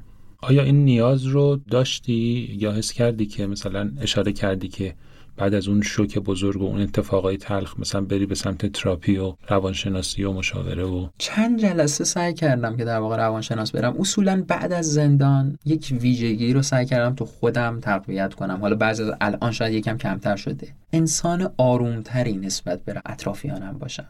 خیلی سخت نگیرم. خیلی واقعا میگذره همه اینها. همه اینها خواهد گذشت و نیاز نیست انقدر به خودت سخت بگیری. یک ذره آرومتر یک ذره ریلکستر و مهربانتر با اطرافیانت باشی. این جمله قشنگی بود. و به فکر این افتادی که این خاطرات رو ثبت کنی. بله چون فکر می‌کنم خاطراتی هستش که این تجربیات و تجربیات نابیه به نظرم. حالا اگرچه تلخ. شاید شاید یک روزی همشو زمانی که بتونم بدون سانسور باز کنم همش رو بدون سانسور. یعنی دوست ندارم طوری باشه که با سانسور بخوام اینا رو نش کنم ولی برای خودم دوست دارم داشته باشم. و اینها رو دارم در واقع ضبط می‌کنم توی گوشه ذهنم همیشه دارم. که یادم بمونه که چه سختی هایی رو گذروندم و سینایی که شاید خیلی همه چیزش همیشه مهیا بود باید چه شکلی زندگی کرد سی و یک روز. زینا که باید هر روز صبح می‌رفت دوش می‌گرفت شامپوی مخصوص داشتش باید هر پنج روز یک بار در واقع ریششو می‌زد هر ده روز یک بار باید آرایشگاه می‌رفت موهاشو کوتاه می‌کرد. اینها رو توی گوشه ذهنم دارم که بفهمم که چه دوران سختی بر خودم و خانوادم گذشته. پس الان نیاز نیستش به خاطر خیلی مسائل کوچکتر خودم خانوادم اطرافیانم دوستانم و مردمی که دارم باهاشون زندگی می‌کنم. رو آزرده کنم اذیت کنم. یا سخت بگیرم به عبارتی دیگه. درست. سینا آدم خب نگات می‌کنه یه آدم جوون بچه مثبت بچه درسخونه بعد یه همچین آدمی توی زندان چطوری تونستی با بقیه زندانیا حالا همبندی هات یا بیرون یا کارشناس های پرونده تعامل بکنی. بالاخره خب اونا سنی ازشون گذشته اشاره کردی که تو یکی از جوانترین کسایی بودی که تو اون محیط حضور داشتی و سابقه ای دارن تجربه ای دارن چه بسا رفت آمدی داشتن به اوین و اینها. در مورد اینا می‌خوای برامون حرف بزنی؟ یه دیالوگی که خیلی تکرار شد برای من. وقتی میفهمیدن دندان پزشکم و خب ازدواجم کردم خب می‌گفتن که تو وضعیتت هم خوبه. خونه داری ماشین داری شغلت هم خوبه درآمدت خوبه. تو دغدغت چیه تو دیگه چرا؟ تو دیگه چه مرگته؟ دقیقا این دیالوگی بود که من بارها شنیدم. آها. تو دیگه چرا؟ اون موقعی که داشتم لباسامو تحویل می‌دادم یه اسمش هم آقای اون که لباسا رو تحویل میده. همه کسایی که اونجا رو تجربه کردن. می‌شناسن. نه اینا اسمی می‌شناسی می‌گفتن حاج رضا. آها. حاج رضا بهش می‌گفتن. گفت تو دیگه تو چرا؟ و اونجا من می‌خواستم دو دستی بزنم تو سرم. چرا فکر می‌کنید که ماها نمی‌تونیم دغدغه داشته باشیم؟ چرا فکر می‌کنیم ماها نمی‌تونیم قصه بخوریم؟ قصه من اینه که وقتی که میرم وقتی سر کار یه بیمار میاد میگه آی دکتر فقط همین یه دندون. اون یکی رو بذار بعد عید مثلا پولشو داشته باشم. الان حقوق نگرفتم این قصه نیستش پس چیه؟ اینکه یه بچه دوازده ساله میادش می‌بینی که دندون شیش نداره. دندون شیشش دیگه نابوده باید بکشی. و می‌بینی که خانوادهش پولشو نداشتن هزینهشو نداشتن که بیان برای این بچه کاری بکنن. و الان شرمنده اینن که در واقع اونجا باید دندون مهمترین دندون بچهشون رو بکشن من نمی‌فهمم چرا این دیالوگو هی می‌گفتن تو دیگه چرا انگار مثلا ما تو داریم تو یه دنیای دیگه زندگی می‌کنیم. آقا ما داریم تو ایران زندگی می‌کنیم دیگه همین چیزا رو می‌بینیم. تعامل با همبندیا یا تعامل با بازجو. من سی و یک روز در واقع اونجا بودم. سه نفر ثابت بودیم. من اسامیشون رو هم میگم و ازشون یاد می‌کنم. دو نفرشون در حال حاضر در زندان هستن. سید داوود رضوی که در حال حاضر در زندان فشافویه هستش تهران بزرگ هست و سعید شیرازی. سعید شیرازی هم یک مرد 60 ساله بود. این دوتا خیلی هوای منو داشتن. و رفت آمد ما ستا همیشه ثابت بودیم. یکی دو نفر هی می اومدن و می‌رفتن خیلی هم تجربه های اولشون بودا فکر نکنید بعضیشون سابقه داشتن. خیلی ها بودن که اومده بودن اونجا و ترسیده بودن. یک مهدی نامی بود الان که شما گفتید. 19 سالش بود. الان که گفتید که بزرگتر از تو کم سن سال این مهدی یه پسر بود خیلی درشت هیکل بودش. 19 سالش بود ولی مثلا اونجا ترسیده بود. همین شکلی اصلا دیگه میگم من می‌خوام زودتر برم. من مثلا فلانم. آدم های مختلف بودن که بار اولشون بود و خیلی هاشون هم دلیل مشخصی نداشتش برای گرفتنشون. یعنی بعضی وقتا این بحث میشدش که اون داوود و سعید که الان توی زندانن حالا در موردشون توضیح میدم می‌گفتن که دکتر تو از بقیه اینا جرمت بیشتره. اینا هیچ کاری نکردن. تو باز یه کاری کردی و همین تعاملات تو فضای دانشگاه رو می‌گفتن؟ داوودی بله فعالیت های دانشجویی چون بعضی همین بعضی کسایی هم که در واقع اونجا بودن همین کارا رو هم نکرده بودن. آها. یعنی یه دفعه دستبند و باشید بیاید اونجا بعد ده روز 20 روز یک ماه دو ماه تعهد یا اینکه اصلا در واقع کلا چیز میشن دیگه. بدون هیچ شرط و شروطی میگن خب اشتباه بوده دیگه. آزاد شدی برو خدا نگهدارت. و این دیالوگی که فردا قطعا روز بهتریه دیالوگی بودش که داوود رضوی به من گفت. یه ذرم در مورد روند بازجویی برام صحبت می‌کنین تعاملت با کارشناس های پرونده چی بود و با قاضی چطور بود و برخورد اونها چطور بود و ما روز اول بازجویی داشتیم. من بازجویی هم طولانی شد. الان شاید بعضی بگن که وای بازجویی طولانی شد و اتفاقا من بازجویی خیلی دوست داشتم. چون زمان زود میگذشت. بازجویی اول من مثلا چهار ساعت بود. چهار ساعت شاید پنج ساعت. یعنی مثلا ساعت دوازده رفتیم مثلا دیگه 6 و هفت اومدیم بیرون. من حتی به بازجویی گفتم آقا میشه بیشتر ادامه بدیم و این روند بازجویی خیلی اتفاقا خوبه. چون داری می‌بینی اولا یک پرونده داره میره رو به جلو تو هم که داری با یکی حرف می‌زنی. خب دیالوگ های متفاوتی با هم دیگه داشتیم. یه سریاش در مورد پرونده بود یک سریاش هم خارج از پرونده بود. مثلا یک جا یه دیالوگی که داشتیم اسمس های منو دیده بودن. من از یکی از اساتید خواسته بودم که پیگیر روند آزادی یکی از دوستانی باشن که تو دانشگاه بهشتی گرفته بودن. از چند نفر از اساتید. پیگیر آزادی یکی از دانشجو آقای سلیمانی نامی بودن. خواسته بودم. گفت فلانی چرا فکر کردی مثلا تو اگه پیگیر باشی روند آزادی اون جلوتر میفته تا زمانی که در واقع پروندهش در واقع تموم نشه این قرار نیستش در واقع آزاد بشه. بعد من این سوالو پرسیدم. و گفتم ببخشید اگه دوست تو رو بگیرن هم دانشکده تو بگیرن تو اگه بتونی کاری کنی حتی اگه مثلا یه پیغام پسخامی بدی که از نگرانی خانوادهش کم بشه یا شاید شاید یک در میلیونیوم یک روز زودتر آزاد بشه این کارو نمی‌کنی برای دوستت؟ و گفت آره انجام میدم. یک جای دیگه یک بحث دیگه ای داشتیم. من اومدم گفتم دو تا بازجو بودن همیشه. یک بازجوی هستی یک بازجویی که حالا در واقع کمکی بود که خب تصاویرشون رو نمی‌دیدیم دیگه رو به دیوار بودیم. اینا ثابت بودن یا هر دفعه یکی میومد بازجوم تغییر کرد برای من. یه دیالوگی که در واقع داشتیم این بود گفتن که آقا همون بحث این که آقا تو چته. گفتم شما متوجه نیستید تو این کشور بمب های ساعتی وجود داره. که سبایی اصلا بحث آزادی های سیاسی و ما الان بحران محیط زیست داریم. بحران آب داریم که الان داره کم کم خودش رو نشون میده. بحران مهاجرت رو داریم. بحران گذر از اون دوران جوانی سن جوانی جمعیت رو داریم. این چیزایی که اصلا خیلی همون بهشون توجه نمی کنیم و این بمب ها میتره که یک معضلات اجتماعی رو درست می‌کنه. در واقع هیچ راه حلی هم نیستش دیگه براش. مثل اینه که در واقع یک سرطانی به مرحله انتهایی رسیده. یه مثال هم براشون زدم. گفتم شما می‌دونید توی سال گذشته 160 تا متخصص قلب رفتن. یکیشون خب رفتن که رفتن دیگه اونی که پشت بود. رفتن میریم پیش یکی دیگه. گفتم تو نمی‌فهمی که داری این حرف رو می‌زنی. سالانه حدودا 20 تا متخصص در واقع 20 تا رزیدنت پذیرش میشه. یعنی 8 سال یک مملکت رفتن و تو میگی رفتن که رفتن؟ چی شده که اینها رفتن؟ اون اولیه که در واقع آگاه تر بودش و متوجه بود حرفای منو تایید می‌کرد. یا من اومدم گفتم که شما میایید در مورد دندون پزشکا مثلا میگید که فلان و فلان. روند فارغ التحصیلی خودمون رو براشون مثال زدم. گفتم که توی دانشکده دندان پزشکی شهید بهشتی که همه میگن تاپ ترین دانشکده هستش ما وقتی فارغ التحصیل میشیم با یک اندوی دندان مولر دندون شیش در واقع داریم فارغ التحصیل میشیم. و بعدش باید بیایم بقیه رو روی مردم در واقع چیز بکنیم. این به چه علتیه؟ خب چه کسی این بحران رو باعث شده؟ جز اینکه آقا یک سری مسئولان تصمیم ساز میان افزایش ظرفیت ها رو میدن یک سری ها میان در واقع چه می‌دونم تعداد دانشجو زیاد میشه کیفیت آموزش میادش پایین. و یکیشون اصلا نمی‌فهمید. این حرفای منو انگار نمی‌فهمید. فکر می‌کرد که مثلا چه می‌دونم این حرفایی رو که دارم می‌زنم از سر خوشی می‌زنم یا مثلا باید حتما گارد بگیره. ولی نه یکی دیگهشون واقعا می‌فهمید متوجه می‌شد که بازجوی اصلی هم بودش و تایید می‌کرد حرفم و گفتش که راه حل چیه؟ گفتم من سینا جمالیان یک کسی هم که تازه فارغ التحصیل شدم.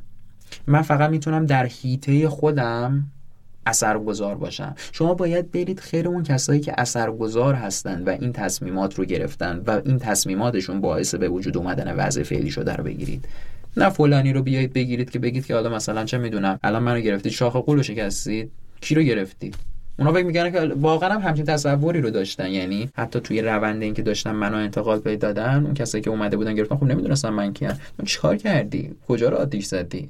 چند تا سطل آشغال آتیش زدی؟ کجا رو مثلا؟ با کدوم شبکه موانه بابا چی میگید؟ تو کدوم دنیایید؟ و واقعا هم همچین تصوری رو نسبت به ما دارن و که مثلا در واقع دستگیر شده هست. تا اینکه یکم صحبت کنی به بهشون بگی که نه این تصورت اشتباهه. بعضیشون هم موضعشون کوتاه میان بعضیشون نه. سفت و سختن. متاسفانه این سفت و سختی فقط نه در طیف جناه حاکم.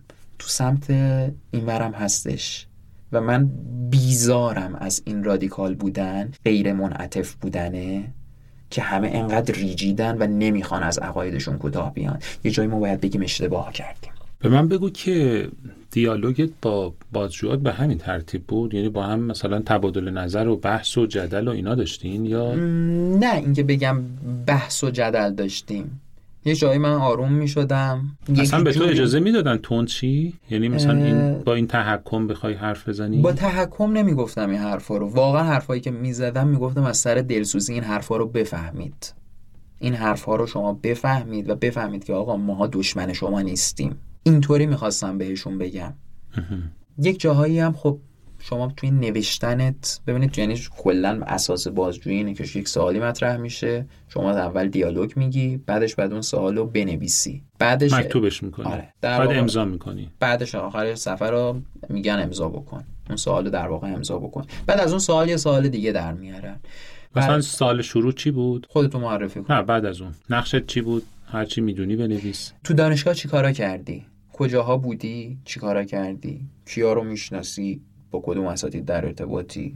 من گفتم با هیچ کس نه در ارتباطم نه کسی رو می‌شناسم. همش هم توی خونه بودم اون time. و آماده داشتم می‌کردم برای روز مراسم عقدم و هیچ ربطی هم به مسائل اخیر ندارم. چند جلسه بازپرسی داشتی؟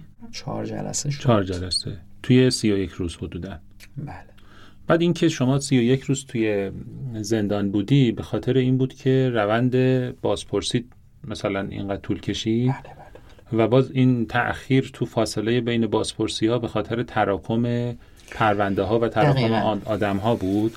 این یعنی ممکن بود تو اصلا بری یه روزه اونجا سرشون خلوت باشه یه روزه یه سال جوابی بشه و در مورد پرونده من بله. و شاید اکثریت این شکلی البته داشتیم کسی که مثلا 60 روز بود هیچ بازجویی هم نشد آخرش هم یه تعهد داد خدا نگهدار. یعنی از منم پروندهش سبکتر بود. یه ذره یعنی- سرشون شلوغ بود چون اشاره کردی فقط چهار تا قاضی هم بودن در نهایت اون رأس کار. به غیر از اون حالا شما نگاه کنید که هر فراخانی یک تعدادی بازداشت می شدن می اومدن اونجا. و هر کدوم از اینها نیاز به بازپرسی بعدش بازجویی دارن. یک سیری رو باید طی بکنه. یعنی گردشکار من وقتی مثلا روز دوشنبه نوشته شد چهارشنبه هفته بعدش با یه فاصله ده روزه من آزاد شدم. در صورتی که حالت عادیش باید دو سه روزه شما آزاد بشی. موقعی که سندو می‌ذارن وقتی که من به قید وثیقه آزاد شدم مثلا سند دو روز قبل گذاشته بودن. ولی خب مثلا من به خاطر ترافیک پرونده ها و اینها انقدر تأخیر افتاد. انقدر به تاخیر افتاد. روز 25 آزاد شدی ولی مراسم قرار بود روز 19 هم باشه. آره. من به, قا... به بازجون گفتم آقا من فردا ببین اتفاقا اینو حتی دیالوگو بهش هم گفتم. بهش گفتم که ببین این پرونده منو تو رو خدا دستی ببری یا اگه الان مثلا اتوماسیون کنی احتمالا طول بکشه. چون این باید بره توی سیر پرونده ها خیالت راحت سینا اصلا نگران این نباش اصلا تو. اوکی من دیگه فردا دارم. فقط اولین کاری که دیگه کاری نکنی یا شیطنت نکنی. گفتم باشه خیال من هیچ کاری نمی‌کنم تو فقط ما رو آزاد کن. و آقا اون روزی که ما دیگه بازجوییمون تمام شده با این آقا خداحافظی کردیم دیگه رفت تا 11 12 روز بعد. آها مراسم هم اومد و گذشت و دیگه آره دیگه که مراسم انتقال به کرد سفره نرسیدی. نه رسیدم به 24 آذر. در واقع 24 آذر روز عقدم بود روز 12 دیما هم روز دادگاه هم بود. اوه بازم با این استرسی که دادگاه داری هنوز شاید بعضی ها فکر کنن که سختترین دوران یک نفر زمانیه که توی بازداشتگاهه ولی نه اتفاقا زمانی که شما با قید وسیقه میای بیرون تازه دوران سختت شروع میشه. و من تا روز دادگاه شاید پر استرس ترین روزهای زندگیمو داشتم. ولی خدا رو شکر روند دادگاه خوب بود. و خب این عقد هم مسمر ثمر بود اثرگذار بودش. آها تاثیر داشت بس بسیار تاثیر گذاشت حتی یادم وقتی که قاضی فهمید که من دندون پزشکم گفت دندون پزشک آقا خیلی گرون می‌گیرن ها. یعنی قاضی که مثلا به نفر قبلی گفته بود برو بیرون پنج سال وقتی بهت دادم می‌فهمی که چه شکلی باید حرف بزنی. اولین دیالوگش با من اینطور بودش که دندون پزشکا خیلی گرون می‌گیرن ها. چرا این چه وضعی خوبم انجام کار انجام نمیدن.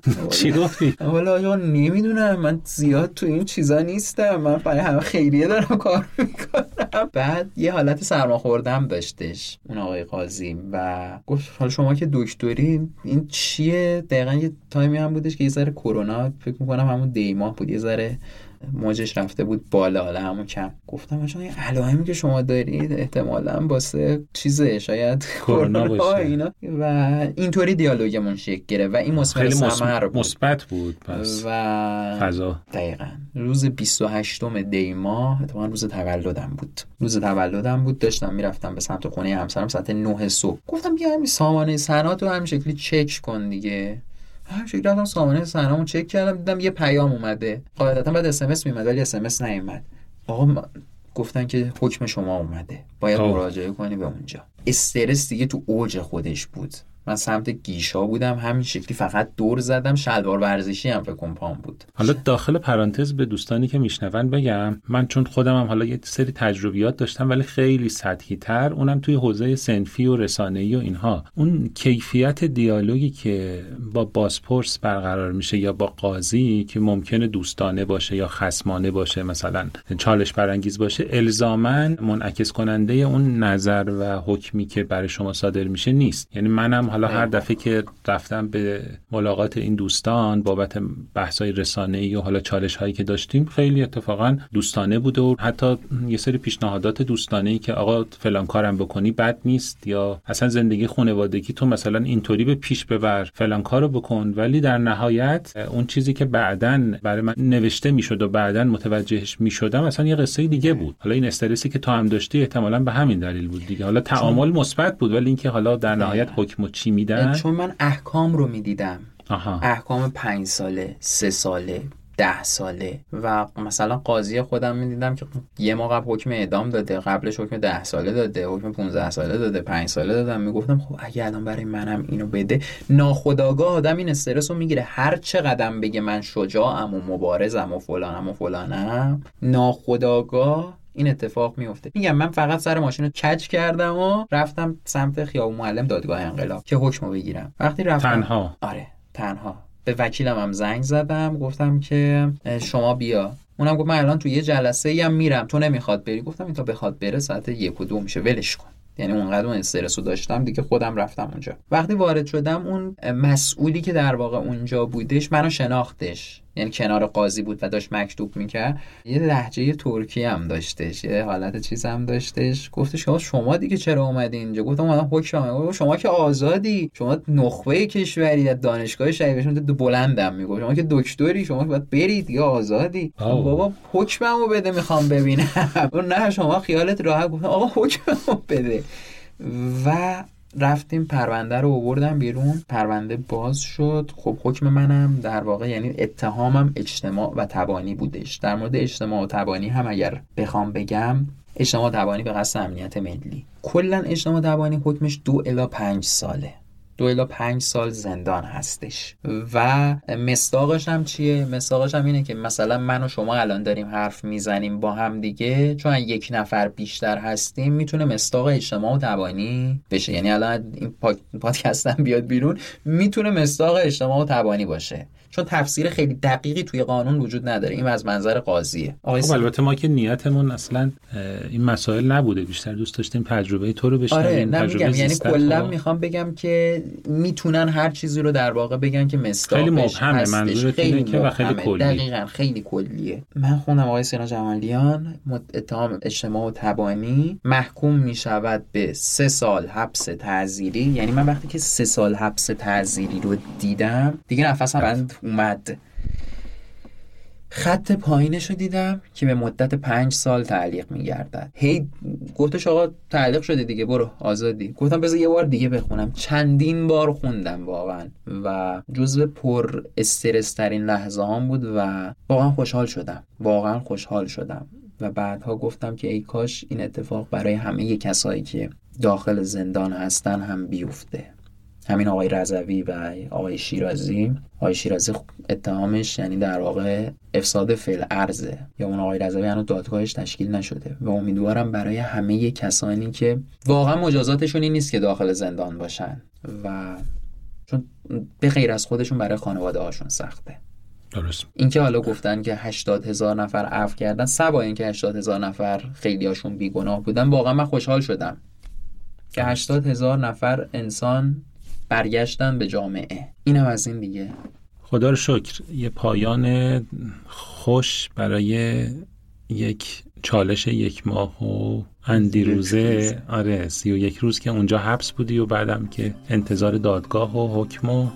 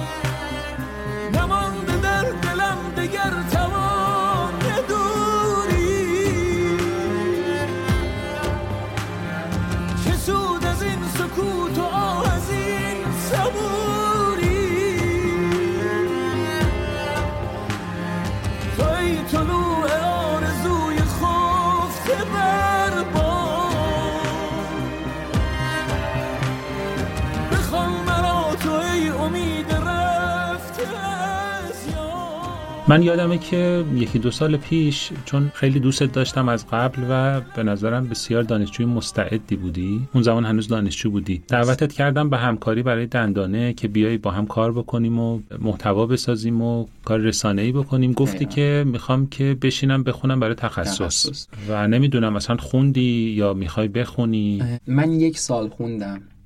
رتبم هم 90 شد. می‌خواستم اطفال بخونم. به هر طریقی خب دلیلی نشد. یعنی اون انتخاب هایی که کرده بودم نشدش. پارسال بود؟ سال 1401 دیگه امتحان دادم. آها همین امسال که امتحان دادم دقیقا. حالا قبلش هم یه کرونای وحشتناک گرفتم و بعد شانسی و اینها رو بگذریم. به هر دلیلی نشد. تصمیم گرفتم 90 شد و تصمیم نیاوردی گرفتم دوباره بخونم. که خورد به این قضايا انقدر همه چی داره سریع اتفاق میفته تصمیم گیری های ما هم باید به همون سریعی باشه. یعنی نمی‌تونی شما با تصمیم دو سال قبلت الان زندگی کنی. استراتژی الان تو با؟ اینکه من خیلی دوست دارم اون مسیر رو ولی در حال حاضر فکر می‌کنم مسیر ایدئالی نیستش. تو شرایطی که هر روز داره یک اتفاقی میفته شما نمی‌تونی برای سه سال آینده یا چهار سال آینده برنامه ریزی کنی. حتی برای یک ماه آینده هم نمی‌تونی برنامه ریزی کنی. اما اینکه آینده چی میشه یک سالیه که خیلی امروزه از هم می‌پرسن چی قراره بشه؟ چون واقعا از 27 یا 26 شهریور که در واقع این اتفاق افتاد و بعدش خیلی شرایط کشور تغییر کرد. درست. و به نظر من در سال آینده خیلی این اتفاقات سریعتر خواهد افتاد. الان چالش های اقتصادی رو هم داریم کنار چالش های سیاسی اجتماعی که دقیقا. خیلی دیگه اتفاقا رو داره پیش بینی ناپذیر و عجیب و غریب می‌کنه. اینکه آینده چی میشه و من خیلی امیدوارم ایران ما از این بحران هایی که براش به وجود اومده گذر کنه. و اصلا همه جهان چرا فقط ایران رو ببینیم؟ تو نقطه نقطه جهان خیلی جاها هستش که مردم الان درگیر جنگ فقر قحطی هستن. ولی من خیلی امیدوارم. با اینکه شاید الان خیلی ها محکوم کنم به اینکه شما امید کاذب داری. برنامت برای آینده چیه؟ خیلی سوال سختی. سه هفته قبل فکر می‌کنم همه دیدیم. شاید هم یک ماه قبل. داشتم در مورد مهاجرت فکر می‌کردم. خیلی با خودم دارم کلنجار میرم که در واقع به این آیتم مهاجرت فکر نکنم. چون احساس می‌کنم که وقتی میری باز یه چیزی انگار کم داری. یه کمبودی رو باز احساس می‌کنی. جا می‌ذاری دیگه یه چیزایی رو. آره خیلی سخته. و خیلی سخته وقتی می‌بینی که دوستات رفتن کسایی که کل خاطرات دانشگاهت خاطرات یک بخش مهمی از زندگیت با اونا بوده و الان نیست. و وقتی بهشون زنگ می‌زنی اصلا دیگه حرفی برای صحبت نداری در مورد چی حرف بزنیم؟ ای کاش ای کاش ای کاش جوری بشه که هیچ کس نره. واقعا سخته من روزانه استوریا رو می‌بینم که میگن لعنت به فلان و فلان که داره دوستی های ما رو به هم می‌زنه و دوستامون از هم جدا میشن. و امیدوارم به این قسمت نرسم چون که فکر نمی کنم حالم خوب بشه. بعضی از وقتا داشتم می اومدم به این فکر می کردم که تعریف آدم موفق چیه؟ واقعا تعریف آدم موفق مثلا توی حیطه دندان پزشکی چیه؟ مثلا تعریف موفق اینه که بیشترین مقاله رو داشته باشیم یا H-index رو داشته باشیم یا بیشترین follower رو داشته باشیم و قهوهمون مثلا بیایم بگیم جهان بانشات و اینا مثلا استوری بکنیم. یا اینکه نه ده تا مطب و ده تا کلینیک داشته باشیم. کدوم آدم از نظر ما موفقه؟ من خیلی به این فکر کردم. به تعریف دقیقی هنوز نرسیدم. ولی یه چیزی رو خیلی مطمئنم. وقتی حالمون خوب باشه از اون کاری که انجام میدیم. مثلا من یادمه که وقتی کار خیریه رو انجام می‌دادم با اینکه مثلا خیلی چیزا عقب میافتادم. حالم خوب بودش. اصلا اصلا انگار خوشحال بودم. می‌تونستم 24 ساعته مثلا در واقع زندگی کنم و نخوابم. حالم خوب بودش اون time دنبال اون حال خوبم و فکر می‌کنم می‌تونم توی کشورم پیداش کنم و امیدوارم که بتونم. و امیدوارم به اون مرحله نرسم که بگم مجبورم از کشورم برم برای اینکه آینده بهتری رو رقم بزنم. با اینکه شاید الان همه بگن که برو برو چرا نری؟ اینجا چه آینده ای داره؟ ولی من دنبال همون آخرین روزنه هام که در واقع این در دیگه بسته نشه. یاد بازارچه خیریه لبخند افتادم. یه کار خیلی شریف و خیلی خوبی که شما دانشجوهای دانشکده دندان پزشکی شهید. بهشتی انجام می‌دادید سالیانه. و فکر می‌کنم تا سال 98 و اینا که هنوز کرونا نیومده بود این اتفاق داشت میافتاد. دقیقا. یه مقداری در مورد بازارچه هم برامون بگو. خیریه لبخند. سال 91 به پیشنهاد دکتر کت خدازاده یعنی در واقع مؤسس اصلیش دکتر مهدی کت خدازاده بودن که سال 91 اون زمان رئیس دانشکده هم دکتر دستجردی بودش. با چند تا از دانشجوها در واقع صحبت کردن. دکتر اون موقع توی معاونت فرهنگی دانشکده بودش. یک خیریه بنا شد. هدف خیریه چی بودش؟ بیمارایی که میان توی دانشکده و پس از اینکه مددکاری هم میشن ولی باز هم هزینه در واقع استطاعت مالیشون نمی‌کشه. هزینه اونها رو بده. یک بازارچه برگزار می‌شد و یک سری کارهای جانبی. اما اصلش اون بازارچه بود که سالانه برگزار می‌شد و هزینه اون در سال صرف این بیماران می‌شد. اون موقع خب مثلا چه می‌دونم یعنی تا جایی که من یادمه مثلا سه چهار سال قبل یه اندوی تک کانال مثلا سی هزار تومن بودش. مثلا اون موقع 20 میلیون جمع می‌شد می‌تونست یه تعداد عظیمی مثلا اندو رو پوشش بده یا تعداد عظیمی مثلا درمان ترمیمی کشیدن یا حتی درمان های اورتو سرجری و خب این نسل به نسل گذشت و بزرگتر شدش و در سه سال آخرش من و چند نفر از دوستانم مسئولیتش رو بر عهده داشتیم و سال آخر سال 98 بودش.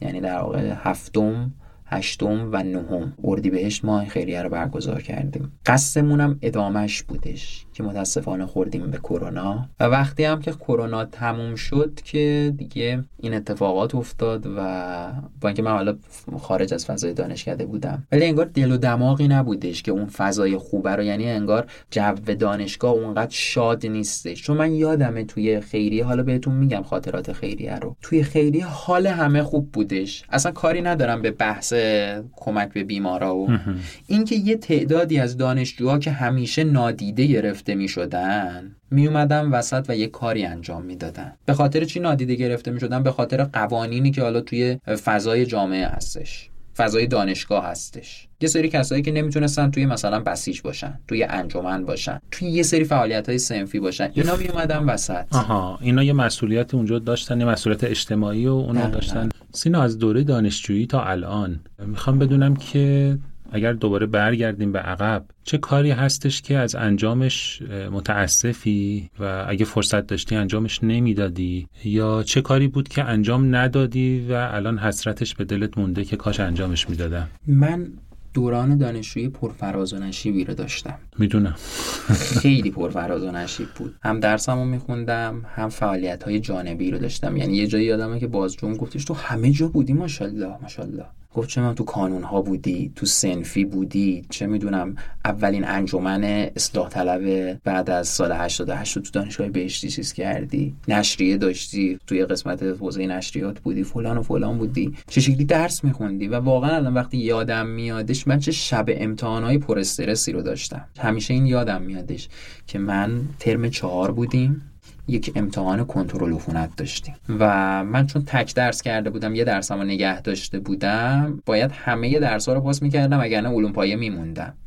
یادم میاد که دقیقا امتحان کنترل عفونت ساعت 11 12 ظهرم بودش. همه فکر می‌کنن یه امتحان ساده است الان کنترل عفونت اصلا چی آخه دیگه؟ واقعا چی کنترل عفونت رفتیم سر جلسه دکتر خلیقی. یه سوالایی داده بود. یه سوالایی داده بود. من فقط وقتی این سوالا رو کند.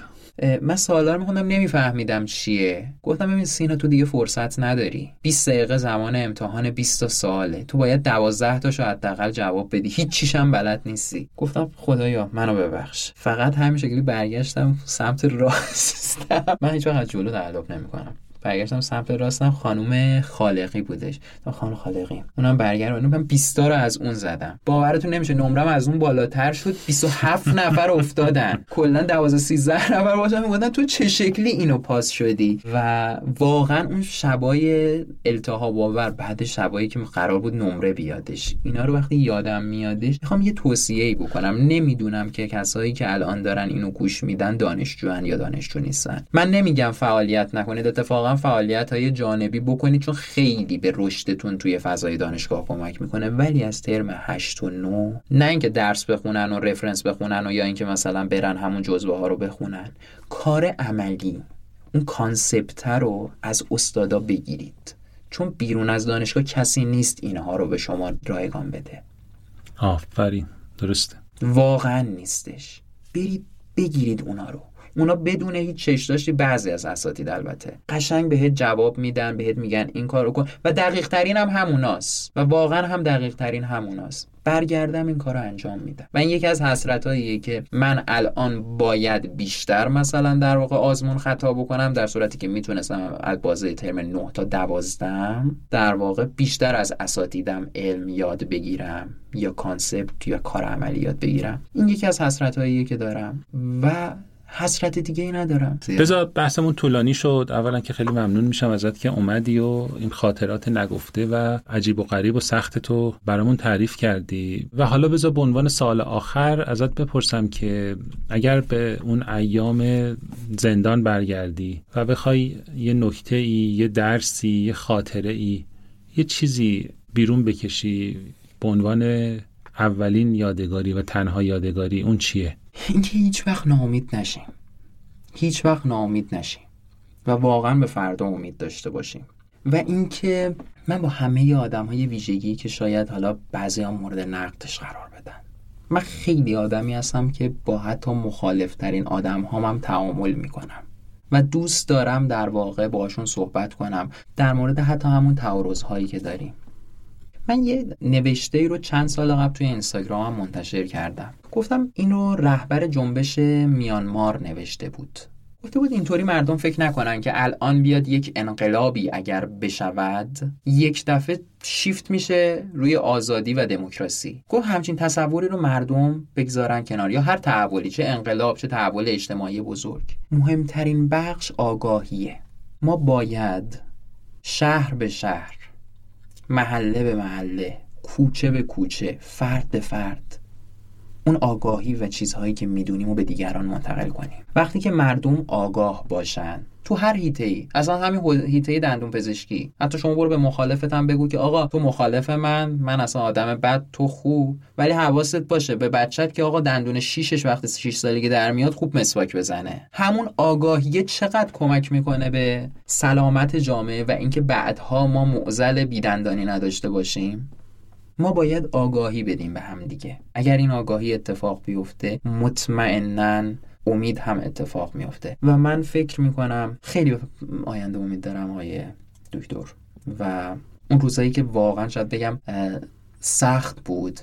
اینکه مثلا میگم سخت بود می‌دونی چرا میگم؟ و وقتی که خواب بودی و توی رویا بودی یه دفعه تختق در میومد یا اینکه یک تشعشع نور میومد چشتو باز می‌کردی می‌دیدی که یک دیوار بلندیه. و انگار باید اونجا زندگی کنی. شاید یه سریا نابود می‌شدن یه سریا دیوانه می‌شدن ولی تو محکوم بودی به زندگی کردن و باید اون شرایط رو میپذیرفتی و برای خودت در واقع جریان زندگی رو ادامه می‌دادی. و مجبور بودی امید داشته باشی. اگر امید نداشتی دیوانه می‌شدی. و من امید دارم آیه دکتر.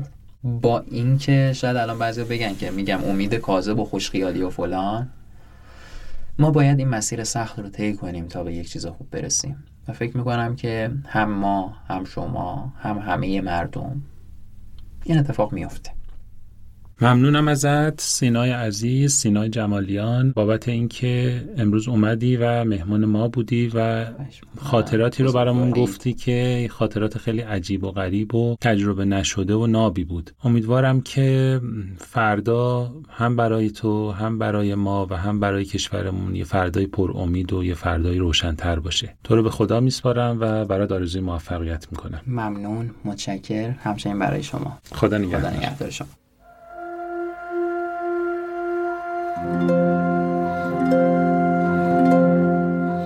این 21 کمین اپیزود پادکست بیستوری بود که در خرداد ماه 402 منتشر شد. مالک و صاحب امتیاز بیستوری پایگاه خبری دندانه است و من سیامک شایان اجرای اون رو بر عهده دارم. بیستوری در استودیو ستا ضبط میشه و زحمت edit صدا و ساخت motion graphic ها رو شهاب خوشکار می‌کشه. طراحی هویت بصری بیستوری و پوسترها و محتوای گرافیک رو محسن مشایخی بر عهده داره. و موسیقی تیتراژ پادکست هم از ساخته های دوست و دندانپزشک هنرمند دکتر محمد شیخیه. ممنون میشم برای ارتقا و بهبود بیستوری ما را از نقطه نظرات خودتون بهره مند کنید. و با معرفی پادکست به دوستان و همکاران به ما برای ادامه مسیر انگیزه بیشتری بدید. امیدوارم روزی برسه که حال دل همه ما خیلی بهتر از امروز باشه. چون ما به داشتن امید محکومیم.